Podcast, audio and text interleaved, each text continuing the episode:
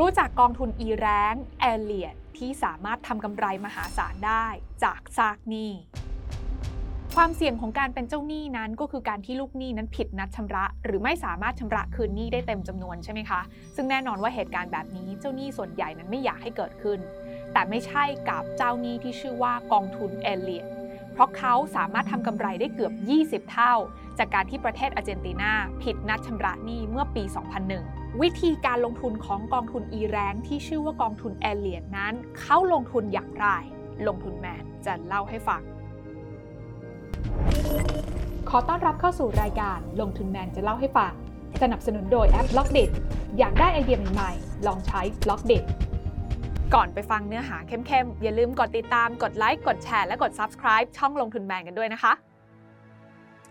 Elliott Investment Management หรือที่เรียกสั้นๆว่า Elliott เป็นบริษัทจัดการลงทุนประเภท hedge fund ที่ก่อตั้งขึ้นโดยคุณ Paul Singer Elliott เมื่อปี 1977 ปัจจุบันมีทรัพย์สินภายใต้การบริหารจัดการอยู่ถึง1ล้าน7แสนล้านบาท จุดเริ่มต้นของเรื่องนี้นะคะก็คือกองทุน Elliott เนี่ยเขาได้ไปลงทุนในพันธบัตรรัฐบาลของประเทศอาร์เจนตินานะคะซึ่งตอนนั้นเนี่ยการเข้าไปซื้อพันธบัตรรัฐบาลก็เปรียบเสมือนว่ากองทุน Elliott เนี่ยไปเป็นเจ้าหนี้ของรัฐบาลประเทศอาร์เจนตินาใช่ไหมคะ โดยตอนนั้นเนี่ยนะคะกองทุนเอเลียดเข้าไปลงทุนที่ราคาหน้าตั๋วพันธบัตรรัฐบาลมูลค่า 20,000 ล้านบาทค่ะ ต่อมาในปี 2001 ถ้าใครจำกันได้นะคะ จะมีข่าวที่อาร์เจนตินานั้นผิดนัดชำระหนี้ ก็คือเขาเนี่ยไม่สามารถจ่ายคืนเงินก้อนนี้ให้กับบรรดาเจ้าหนี้ของเขาได้ มูลค่ารวมเนี่ยสูงถึง2ล้าน7แสนล้านบาทกันเลยทีเดียวนะคะ ซึ่งในตอนนั้นเนี่ยรัฐบาลอาร์เจนตินาเขาก็ออกมาขอเจรจาปรับโครงสร้างหนี้กับบรรดาเจ้าหนี้ทั้งหลาย โดยเขาขอใช้วิธีการ haircut นะคะ นั่นหมายความว่าเจรจาลดหนี้ลงมาส่วนหนึ่งแล้วก็จ่ายเงินก้อนทีเดียวเลย เพื่อที่จะให้มูลหนี้ก้อนนี้จบลงไปนะคะตอนนั้นรัฐบาลอาร์เจนตินาเจรจาว่าขอลดมูลหนี้ลงมาที่ 30%แล้วเดี๋ยวจะจ่ายคืนให้กับเจ้าหนี้ทุกคนเลยตกลงไหม เจ้าหนี้กว่า 90%ยอมรับข้อเสนอนี้ค่ะ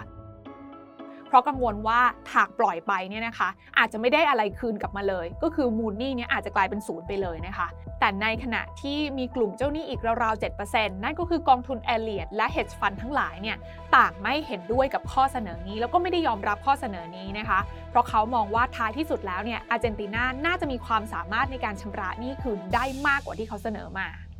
กลุ่ม hedge fund เหล่านี้เนี่ยนะคะเขาไปทำการบ้านค่ะ แล้วเขาก็มาวิเคราะห์นะคะ จนพบว่าจริง ๆ แล้วเนี่ยรัฐบาลอาร์เจนตินาเองมีความสามารถที่จะชำระหนี้คืนได้มากกว่าที่เขาบอกเอาไว้ เพราะฉะนั้นแล้วมูลค่าที่เขาเสนอมาที่จะจ่ายคืนแค่ 30%เนี่ยเขารับไม่ได้ เมื่อเรื่องเป็นแบบนี้นะคะ กลุ่ม hedge fund เหล่านี้ก็เลยพยายามทำทุกวิถีทางค่ะ ที่จะไปรีดคืนหนี้มาจากรัฐบาลอาร์เจนตินาให้ได้ รวมไปทั้งการต่อสู้ในกระบวนการของศาลด้วยนะคะ โดยวิธีการต่อสู้ของบรรดากองทุน hedge fund เหล่านี้ก็ต้องบอกว่าไม่ธรรมดานะคะ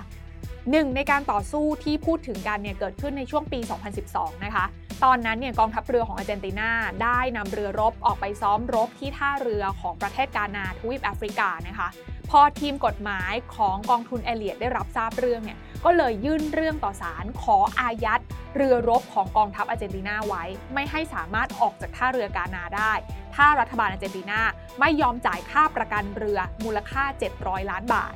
ถึงแม้ว่ามูลค่าของการประกันตัวเรือที่เขาเรียกร้องไปเนี่ยอาจจะไม่ได้สูงมากเมื่อเทียบกับมูลหนี้ที่เขาติดค้างกับกองทุนเฮดจ์ฟันทั้งหลายอยู่นะคะ แต่เหตุการณ์ครั้งนี้นะคะก็เปรียบเสมือนหมากตัวหนึ่งค่ะ ที่เป็นการเดินเกมกดดันรัฐบาลอาร์เจนตินาอย่างต่อเนื่อง จนในที่สุดนะคะ คดีที่ยืดเยื้อยาวนานมากว่า 15 ปี ก็ได้จบลงในปี 2016 ค่ะ ตอนนั้นนะคะศาลตัดสินให้รัฐบาลอาร์เจนตินานั้น ต้องจ่ายเงินต้นคืน พร้อมค่าปรับและดอกเบี้ยย้อนหลังให้กับกองทุนเอเลียดสูงถึง 82,000 ล้านบาท ซึ่งถ้าไปเทียบกับมูลค่าหน้าตั๋วของพันธบัตรรัฐบาลอาร์เจนตินาที่ได้ลงทุนไปเนี่ยที่ 20,000 ล้านบาทนะคะจะคิดเป็นอัตราผลตอบแทนถึง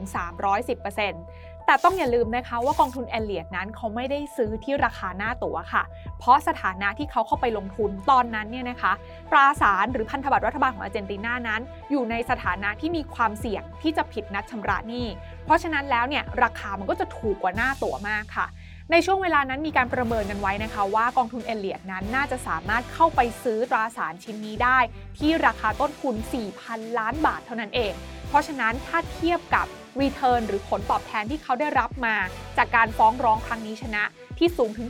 82,000 ล้านบาทเนี่ยจะคิดเป็นผลตอบแทนสูงถึง 1,950%กันเลยทีเดียว และนอกจากกองทุนแอเลียนนะคะที่เขาได้กำไรก้อนโตจากการลงทุนครั้งนี้ ก็ยังมีกองทุน hedge fund อื่นๆนะคะที่สามารถฟันกำไรไปได้มหาศาลเช่นกัน นั่นก็คือกองทุน Breast Bridge Capital นะคะที่ได้รับเงินไปจำนวนสูงถึง 38,000 ล้านบาท จากเงินลงทุนที่ 4,100 ล้านบาท ก็คิดเป็นผลตอบแทนถึง 827%ในขณะที่อีกกองทุนหนึ่งนะคะที่ชื่อว่า o r i l i u s เนี่ยก็ได้รับเงินไปจำนวน 26,000 ล้านบาท จากเงินลงทุนตั้งต้นแค่ 10,000 ล้านบาทนะคะ คิดเป็นผลตอบแทนรวมถึง 160% สำหรับแนวทางในการลงทุนของกองทุนเอเลียดเนี่ยนะคะเขาจะเลือกเข้าไปลงทุนในทรัพย์สินที่มีความเสี่ยงสูงมากๆค่ะ อย่างเช่นพวก high yield bond หรือว่าตราสารหนี้ที่คาดหวังผลตอบแทนได้สูงๆ เพราะว่ามีความเสี่ยงค่อนข้างสูงนะคะไม่ว่าจะเป็นความเสี่ยงของการผิดนัดชำระหนี้ หรือว่าเป็นบริษัทผู้ออกตราสารที่ใกล้ๆจะล้มละลายนะคะกองทุนเหล่านี้เขาจะเข้าไปซื้อสินทรัพย์ประเภทนี้เนี่ยแหละค่ะ แล้วก็เข้าไปบริหารจัดการนะคะว่าเอ๊ะจะหาทางยังไงในการที่จะปั้นให้ทรัพย์สินของกิจการนั้นๆเนี่ยมีมูลค่าสูงขึ้นมากว่าตอนที่เขาเข้าไปลงทุนในตอนแรก โดยกองทุนประเภทนี้เนี่ยนะคะ บางครั้งเนี่ยจะถูกเรียกว่า voucher fund หรือแปลตรงๆ ก็คือกองทุน e แรงนั่นเอง โดยก่อนหน้านี้นะคะกองทุนเอเลียดเนี่ยก็ได้มีการไปลงทุนนะคะในพันธบัตรรัฐบาลของประเทศเปรูค่ะ ตอนนั้นเนี่ยเขาลงทุนด้วยเงินประมาณ 400 ล้านบาทนะคะ หลังจากนั้นก็มีการฟ้องร้องแล้วก็ยึดเครื่องบินส่วนตัว ของอดีตประธานาธิบดีที่ชื่อว่าอัลเบโตฟุกิโมริที่กำลังหลบหนีอยู่นะคะ จนสุดท้ายนะคะกองทุนเอเลียดก็ชนะคดีค่ะ แล้วก็ได้รับเงินคืนกลับมา 2,000 ล้านบาทนะคะ ซึ่งคิดเป็นผลตอบแทนสูงถึงประมาณ 400%จากเงินต้นที่เขาลงทุนไป โดยในปี 2017 นะคะ คุณหลี่ยงหง ซึ่งเป็นนักธุรกิจชาวจีน ต้องการที่จะเข้ามาซื้อสโมสรฟุตบอล AC Milan จากอดีตนายกรัฐมนตรีอิตาลีนะคะ คุณซิลวิโอแบร์ลุสโคนีนะคะ ซึ่งส่วนหนึ่งของดีลนี้นะคะคุณหลี่ยงหงนั้นเขามากู้ยืมเงินจากกองทุน Elliott ไป เพื่อที่จะมารวมเงินเป็นก้อน แล้วก็จะไปซื้อสโมสรฟุตบอลเนี่ยนะคะเขากู้ยืมเงินไป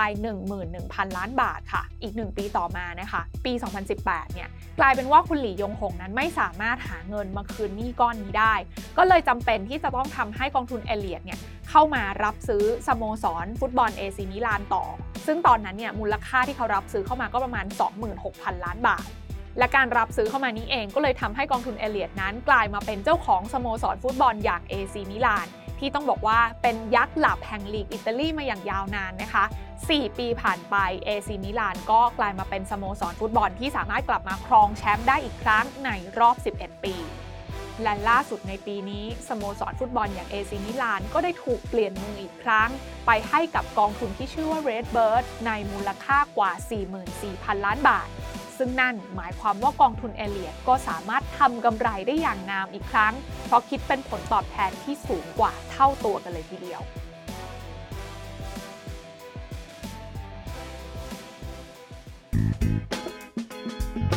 การลงทุนในความรู้ไม่มีความเสี่ยง ผู้ลงทุนควรกดติดตามลงทุนแมนได้ในทุกช่องทาง เริ่มจาก Subscribe และกดกระดิ่งช่อง YouTube ของลงทุนแมนไว้ ตอนนี้เลย